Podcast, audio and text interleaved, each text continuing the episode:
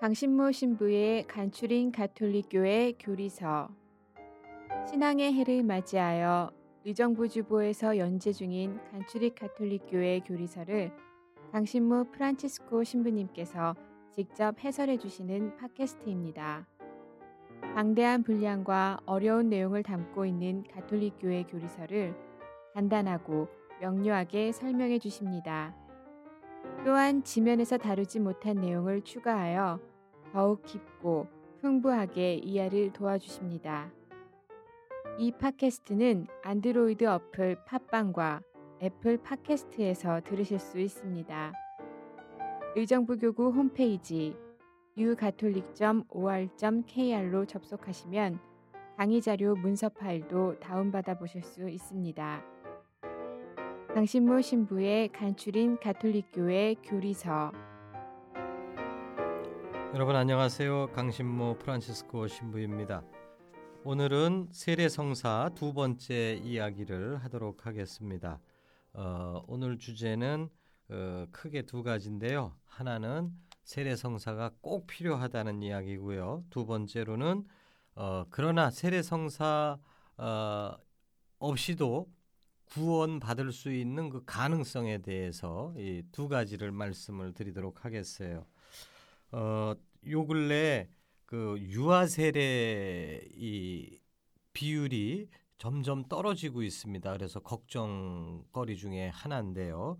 그 젊은 부모들 입에서 뭐 그 아이가 그 이제 그 중학생 정도 돼서 초등학생, 중학생 이상 돼서 자기 생각으로 교리 내용을 다 이해하고 자기 마음으로 세례를 받겠다 이렇게 자기 결심으로 이렇게 그 세례를 받게끔 해야 되지 않겠느냐 아무것도 모르는 깐난 애기한테 세례 주는 게 별 의미가 없다 이렇게 얘기하는 젊은 사람들이 있어요. 그 그러나 그 그것은 너무 짧게 생각을 하는 것입니다. 어, 또 어떤 사람들은 어, 어른인데도 어, 부인이 이제 신자고 그런데 어, 세례를 안 받겠다 이러는 거예요. 그러면서 뭐 내가 나처럼만 착하게 사는 사람 있으면 나와보라 해라. 어? 착하게 살면 되지. 뭐 반드시 세례를 받을 필요가 있겠는가 이렇게 말하는 사람들도 있습니다. 그렇지만 우리 교회의 그 가르침은 명확합니다. 우리의 구원을 위하여 세례 성사가 꼭 필요하다. 이거 아주 기본 원칙 중에 하나겠죠. 지난주에 이미 설명한 바와 같이 세례 성사는 어, 다른 종교나 다른 그 일반 사람들이 생각하는 것처럼 어, 어떤 그 중요한 일을 앞두고 물로 씻는 그런 정결 예식하고는 근본적인 차이가 있어요. 구원을 위해서는 우리가 깨끗해지는 거, 그러니까 죄를 그 회개하고 우리가 다시는 죄를 안 짓겠다 결심하는 거 이것만 가지고는 구원에 이를 수 없다는 것입니다. 어, 거기 물론 필요하죠. 우리가 죄에 대한 회개, 결심 이거 필요한데 그것과 더불어서 세례 성사를 통해서 하느님의 은혜를 받아야만 이 플러스 요소가 들어가야만 우리는 하느님께 나아갈 수 있다는 것이에요. 그러니까 어, 한 사람이 어떤 그 예를 들어서 남녀간에 그, 그 연애를 하는 데 있어서 나는 저 사람이 좋아요. 그리고 저 사람이 어, 원하는 게 뭔지도 알아. 그래서 그 사람이 좋아하는 방식으로 나의 생활 태도나 이런 것도 다 바꾸고 어, 그 사람만을 위해서 어, 헌신하고자 내가 어, 결심하고 노력하고 어, 필요하죠. 그러나 그걸로 둘이 맺어지는 건 아니에요. 그야말로 엿장수 마음입니다. 상대방이 더 중요한 거예요. 내가 아무리 너를 좋아한다, 너의 마음에 들기 위해서 내가 행실을 바꾸겠다, 음, 아무리 그런다고 해도 상대방 쪽에서 그래 좋다, 나에게로 와라, 라고 하는 그 저쪽에서 은혜를 베풀어 주지 않으면 어, 개방해 주지 않으면은 내가 아무리 노력한다고 해서 다가갈 수는 없는 것입니다. 그것처럼 하느님과 인간이 만나는 게 결국은 구원일 텐데 우리가 죄를 씻어버리고 결심하고 행실을 고치고 이것만 가지고는 안 된다는 거죠. 하느님께서 와라 하고 우리에게 당신의 마음을 열고 우, 당신의 손을 내밀고 우리를 붙잡아 주시고 하는 이 하느님 쪽에서의 그 적극적인 개입 이게 필요한 것인데 그것이 바로 세례성사를 통해서 주어지는 핵심이에요. 그렇기 때문에 세례성사가 필요하다는 것은 당연한 것입니다. 교리서 1257항을 정리하는 의미로 한번 읽어보도록 하겠어요. 주님께서 친히 세례가 구원을 위해 필요하다고 말씀하셨고 복음을 전하고 모든 민족들에게 세례를 베풀라고 제자들에게 명하셨다. 복음서의 맨 끝부분에 어, 세례를 베풀라고 명하셨죠. 세례는 복음을 듣고 이 성사를 청할 수 있는 사람들의 구원에 필수적이다.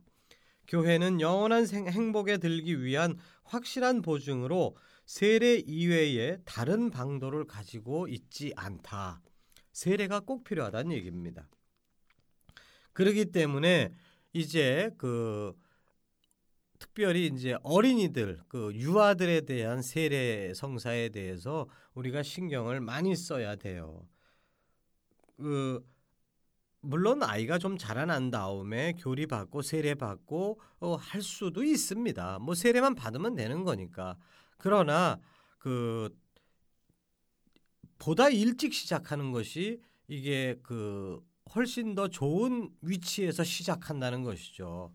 만일 우리가 그런 식으로 생각을 한다면 아이들이 그 초등학교 어, 유치원 뭐 이런 데를 어, 가기 싫어하는 아이들이 있어요. 뭐 무서워하고 뭐 그런 아이들한테 그래 나중에 네 마음이 다 정리가 되고 이성적으로 받아들일 수 있으면 그때 가서 가라 이렇게 얘기하는 부모는 없습니다.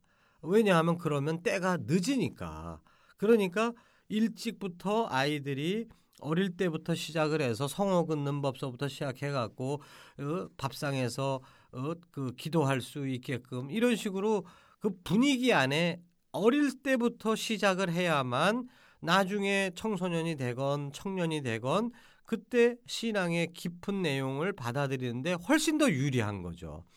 그렇기 때문에 어, 유아들에 대한 세례 이것은 각별히 우리가 신경을 써야 된다. 물론 옛날처럼 유아 세례가 다급하지 않은 것도 사실은 사실입니다. 어, 왜냐하면 어, 옛날에는 유아 세례 안 하면 정말 부모가 대죄 중에 대죄를 짓는 걸로 생각을 했어요. 왜 그러냐 하면 유아 사망률이 높았기 때문에 그래서 그 빨리 줘야 되는데 요즘은 뭐 아이들이 유아 사망이 이렇게 흔치가 않잖아요. 그러니까 이제 부모들 입장에서는 조금 더 조금 더 이렇게 시간을 미룰 수 있는 그런 여지가 있다는 것은 충분히 그 이해가 됩니다. 어, 그러나 더 깊이 우리가 생각을 하면 어, 신앙생활을 하루라도 더 일찍 시작할 수 있도록 아이들에게 기회를 제공해 주는 것 이것은 부모로서 당연히 해야 될 의무라는 것 그리고 또한 그 어른들에 대해서도 우리의 이웃들에 대해서도 세례 성사가 중요하다. 이건 꼭 받아야 된다라고 우리가 강력하게 적극적으로 어, 권유해야 될 필요성 역시 나오는 것입니다. 그냥 착하게만 사는 거 가지고는 안 된다. 이것을 우리 자신들도 분명하게 이해를 하고 이것을 어, 대상이 되는 이웃들에게도 분명히 설명을 해줄 수가 있었으면 좋겠어요. 자, 이제 두 번째 주제로 넘어가도록 하겠습니다. 그러나 세례성사의 중요성을 너무 강조함으로써 세례성사를 받으면 무조건 천당, 안 받으면 무조건 지옥이라는 식으로 이분법적으로만 이해하는 것도 조금 문제가 있습니다. 세례를 받지 않고 구원될 수 있는 예외적인 상황이 있음을 교회는 인정하고 있어요. 여기서 이제 예외적 상황이라는 거 이것을 그 생각을 하셔야 돼요. 하느님께서는 자기 탓 없이 세례 성사를 받지 못한 사람들에 대해서도 구원의 계획을 가지고 계심을 믿는 것입니다. 그렇기 때문에 우리가 구원을 생각할 때 있어서 세례를 받았느냐 안 받았냐라고 하는 것보다는 하느님의 무한하신 자비라는 관점에서 이 세례 성사를 이해해야만 보다 더 폭넓게 깊이 있게 이해할 수가 있다는 것이죠. 어, 1257항을 한번 보겠어요. 하느님께서는 구원을 세례 성사에 메어 놓으셨지만 하느님 자신이 세례 성사에 매여 있는 것은 아니다. 어, 심하게 얘기하면 엿장수맘이란 얘기죠. 구원은 하느님이 주시는 선물이에요. 물론 그 선물을 세례성사라고 하는 포장지에 담아서 주시는데 일반적으로 그러나 급할 때는 하느님께서 세례성사라는 포장지에 안 싸고도 전달해 주실 수 있다는 거. 그런데 사람 입장에서 아니 하느님 왜 이 저 포장지에 안 싸서 주세요? 나 이 받기 싫어요. 그럴 수는 없다는 얘기죠. 그러니까 어, 하느님 주도권이라는 거 이거를 이제 우리가 아주 너무나도 당연한 그 기본 원칙이잖아요. 그런데 우리가 너무 이제 규정에 매여 있다 보면은 이, 이 세례성사라고 하는 것 안에서만 너무 이제 하느님의 구원을 축소시켜서 생각해서는 안 된다는 것입니다. 이렇게 세례성사를 받지 않고도 예외적으로 구원받을 수 있다라고 생각했던 것은 교회가 그렇게 믿고 가르치는 것은 단순히 어떤 이론적인 문제가 아닙니다. 교회의 역사 안에서 실제로 세례 성사는 받지 않았지만 저 사람은 구원받았음이 틀림없다라고 교회가 체험했던 거예요. 그것은 바로 혈세와 화세라고 하는 전문 용어를 통해서 이제 설명을 하겠습니다. 가끔 있는 일이지만 예비 신자가 세례를 받지 못하고 죽는 경우가 있어요. 그런 경우에 그 사람은 세례를 아직 못 받은 겁니다. 그렇죠? 그런데 이 사람은 어떻게 됐느냐? 이 사람은 세례를 아직 받지는 못했지만 이 사람은 분명히 구원 받을 수 있다라고 교회는 가르치는 거예요. 이런 경우를 화세라고 부릅니다. 오늘날 우리 교회 안에서는 화세의 경우가 그렇게 흔하지는 않아요. 왜냐하면 예비 신자 교리반이 6개월밖에 안 되니까 그 기간 안에 죽는 사람은 극히 드물죠. 그런데 과거에는 그 특히 박해 시대에는 세례 성사를 받고자 하는 원의가 있어도 그것을 받지 못한 채 순교하는 경우들이 생겨요. 그러니까 세례 성사라는 건 이제 신부님이 와서 이제 줘야 되는 건데 박해 기간이니까 신부님도 숨어 다니는 거예요. 신자도 숨어 있고 이게 이제 이게 랑데뷰가 쉽지가 않다는 얘기죠. 그래서 이 그리고 이제 교리 교육도 뭐 매주 이렇게 우리처럼 자유롭게 성당에 모여서 교리 공부를 하고 이런 것도 아니니까 그냥 하다가 중단해서 도망가고 뭐 또 다시 연이어서 공부를 하고 그러니까 이게 세 예비 신자 기간이 5년, 10년도 가는 경우들이 비일비재했던 겁니다. 초대교회 시절에는.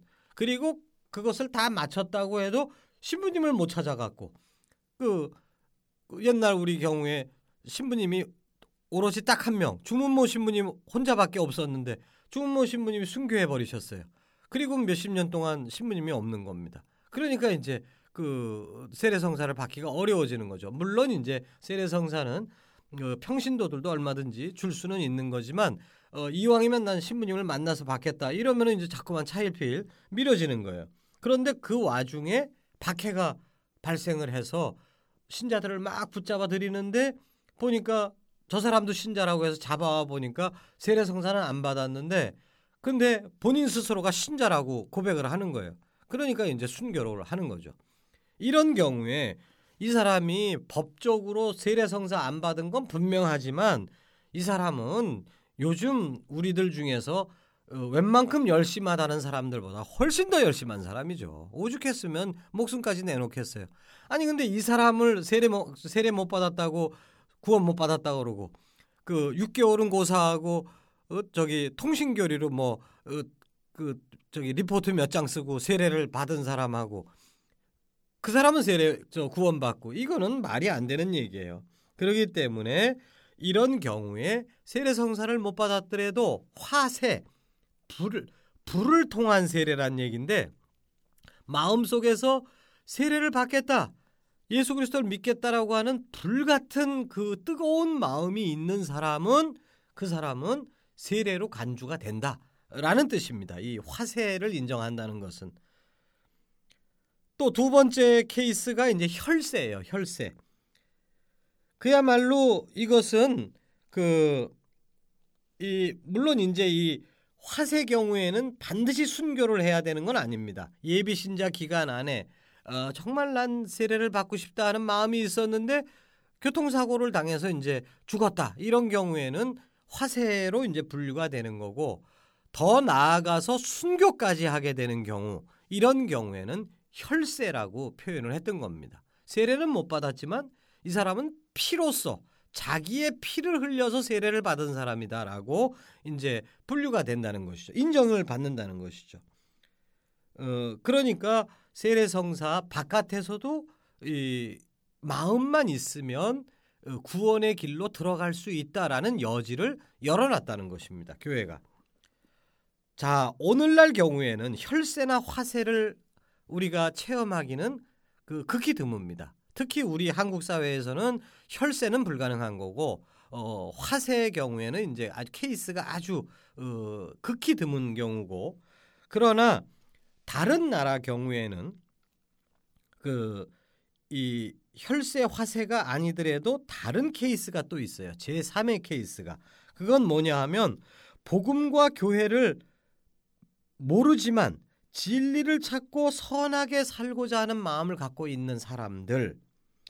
그러니까 신자들 중에 이렇게 질문하는 분들이 있습니다. 그리스도교가 한국에 전래되기 전에 살다가 죽은 우리 조상님들은 세례를 받지 못했습니다. 뭐 명확한 사실이죠. 그러면 그분들은 구원을 받을 수가 없는 겁니까?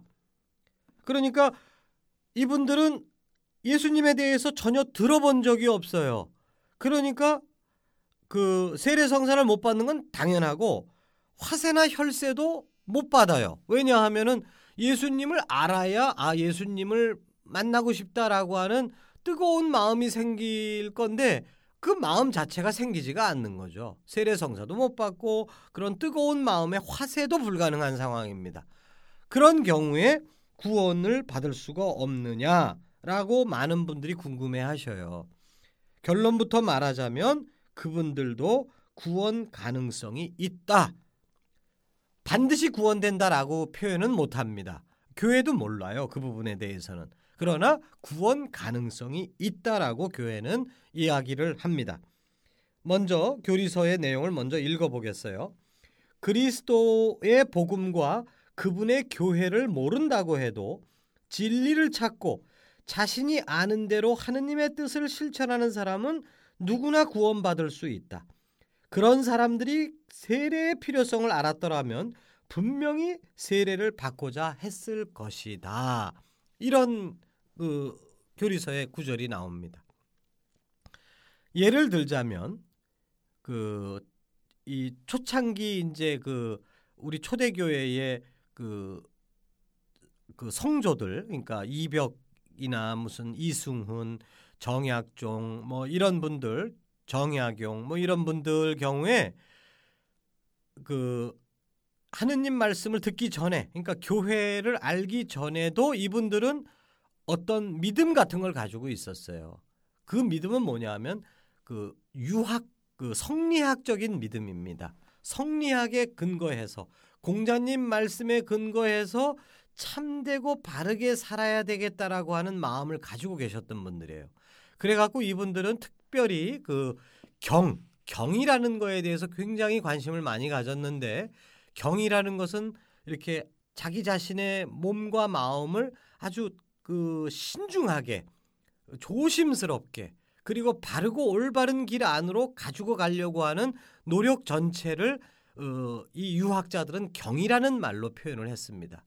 그래서 이 경의 삶을 어떻게 하면 살 것인가 이거를 굉장히 고민을 했고 그러기 위해서 뭐 그 이 저 율곡 선생님 같은 경우에는 자경문 스스로 그 스스로를 이제 경계하는 글인데 이제 그 경계의 내용은 경건한 삶을 살기 위한 내용을 써놓고 거기에 따라 자기가 살으려고 하고 막 그랬던 거예요. 그런 식으로 바르고 참된 길을 찾았던 겁니다. 이분들이 예수님의 예자도 모르는 사람들이에요. 그런데 어느 날 중국의 사신으로 갔다가 온 이승훈을 통해서 천주교 서적을 입수를 하게 됐던 거죠. 그리고 그거를 같이 그 천진함에서 같이 강학회를 열고 그거를 읽은 겁니다. 그러고 나서는 아 바로 이거다. 라고 딱 깨우침이 있었어요.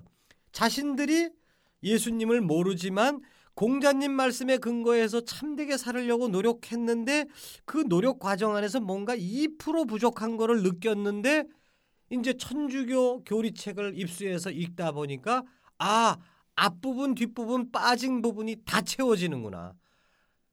우리가 하느님에 의해서 창조됐다는 것. 그 부분을 공자님이 가르쳐 주지 않았거든요.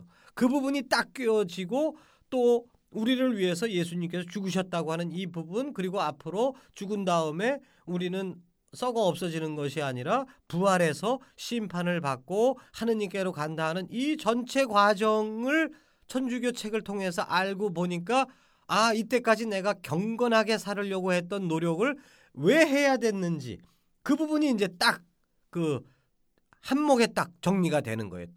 막혔던 게 뻥 뚫린 거죠. 그러니까 아 나는 세례 받고 싶다.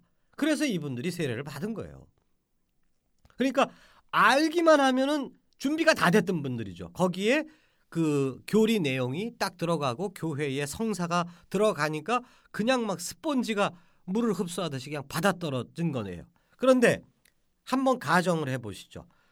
이분들이 천주교 서적을 입수 못했다라고 가정을 해봐요. 그러면 어떻게 됐겠어요? 세례 당연히 못 받죠. 그러나 어떻게 살았겠습니까? 끊임없이 공자님 말씀에 근거해서 경건한 삶을 살으려고 계속 노력했을 겁니다. 그러다가 죽으셨어요. 여기서 갈림길이 생기는데 천주교 서적을 입수했느냐 못했느냐 이거에 따라서 한쪽 길은 세례 성사를 못 받고 그냥 유교적으로 경건하게 살다가 죽고 또 천주교 세적을 입수를 하는 그런 분기점을 만나면은 아 이거구나 깨우쳐서 세례 성사를 받고 그렇게 죽고 이런 차이가 발생하는데 여기서는 굉장히 우연한 차이인 겁니다. 천주교 서적이 들어오느냐 못 들어오느냐는 굉장히 우연 외부적인 요소에 따라서 이분이 세례 받고 안 받고 결판이 나는 거예요. 그렇기 때문에 이분들이 그 가정을 해서 천주교 서적을 입수 못해서 세례를 못 받았다고 했을 때 과연 이 사람을 그 구원 못 받은 사람으로 분류를 할 수 있겠느냐? 그건 아니라는 것이죠. 이 사람들은 자기 탓이 없이 천주교 서적을 손에 못 놓은 것뿐이에요. 그러니까 그 천주교 서적이 선물로 주어지는 순간에 이분들이 확 바뀌어 버렸는데 재수가 없어 갖고 못 받았다. 그러면 이 사람 구원 못 받는다. 이거는 안 된다는 얘기죠. 그러니까 자기 탓 없이 예수님과 교회를 모르는 사람들 그러면서 그 안에서 진지하게 인생길을 찾아가는 사람들은 그분들에게는 구원의 가능성이 있다라고 인정할 수밖에 없다라는 것이죠. 이것은 제2차 바티칸 공의회를 이후로 이제 급격하게 우리 카톨릭 교회가 이제 보다 더 깊이 세례 성사와 구원의 가능성을 보다 깊이 이해하기 시작한 결론인 겁니다. 오늘날 그러나 오늘날 우리 사회에서는 이것을 적용할 수는 없어요. 적용해서는 안 됩니다. 왜?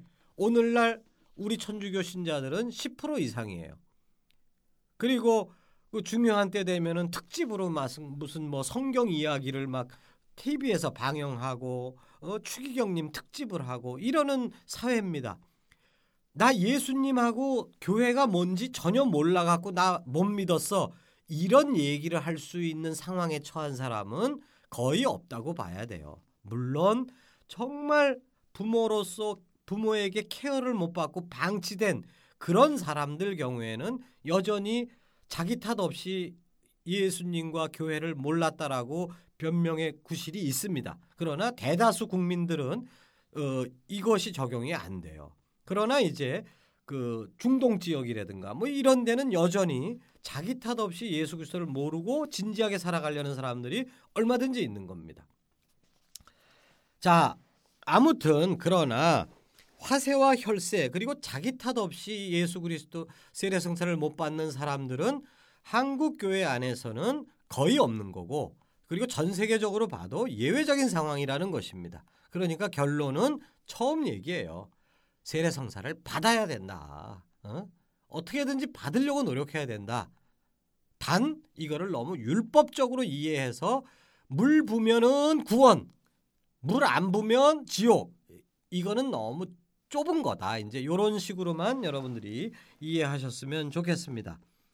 아, 그리고 이제 세 번째 케이스. 그러니까 화세 혈세 얘기했죠. 자기 탓 없이 그 선하게 저 교회를 몰라서 세례 못 받은 사람 케이스 얘기했고 마지막 케이스는 세례를 받지 못하고 죽은 어린이들에 관한 겁니다. 세례를 받지 못한 채 죽은 어린이들은 이, 이, 어린이들은 정말 예수님이 있는지 없는지 이것도 전혀 모르잖아요. 자기 이성이 없으니까 그런 상태에서 죽었어요. 그런데 이 아이들은 자기 죄가 없습니다. 그런 이 어린이들의 구원 문제에 대해서 이미 34과에서 공부를 했는데 그 이런 유아들이나 낙태된 태아들 자기 스스로 죄를 짓지 않았기 때문에 세례받지 않았다는 사실 하나만으로 그들이 지옥에 가야 한다는 것은 아니다라고 하는 것을 이미 34과에서 말씀을 들었어요. 그러므로 세례받지 않고 죽은 어린이들도 구원 가능성을 교회는 인정을 하는 겁니다. 어. 100%다. 이렇게까지는 교회가 감히 얘기 못하지만 이 어린이들도 구원받을 수 있을 거다라고 믿는 거예요. 희망하는 겁니다. 그래서 이제 카톨릭 교회 교리서 1261항으로 정리를 해보도록 하겠습니다. 세례를 받지 않고 죽은 어린이들의 경우 그들을 위한 장례 예식에서 하듯이 그런 어린이들 세례 안 받았지만 장례 예식 해줄 수 있다는 얘기입니다. 장례 예식에서 하듯이 교회는 그들을 하느님의 자비에 맡길 수밖에 없다. 모든 사람이 다 구원을 받게 되기를 바라시는 하느님의 크신 자비로 우리는 세례를 받지 않고 죽은 어린이들에게 구원의 길이 열려 있다는 희망을 갖게 된다.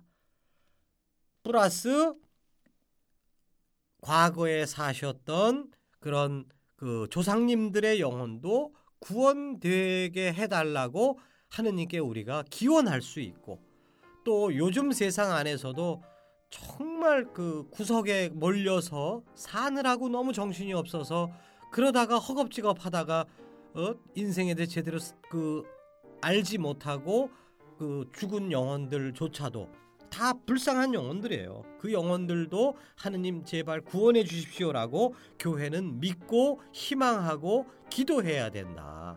어?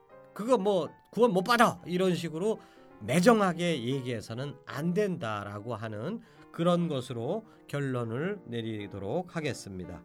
잘 들어주셔서 감사합니다.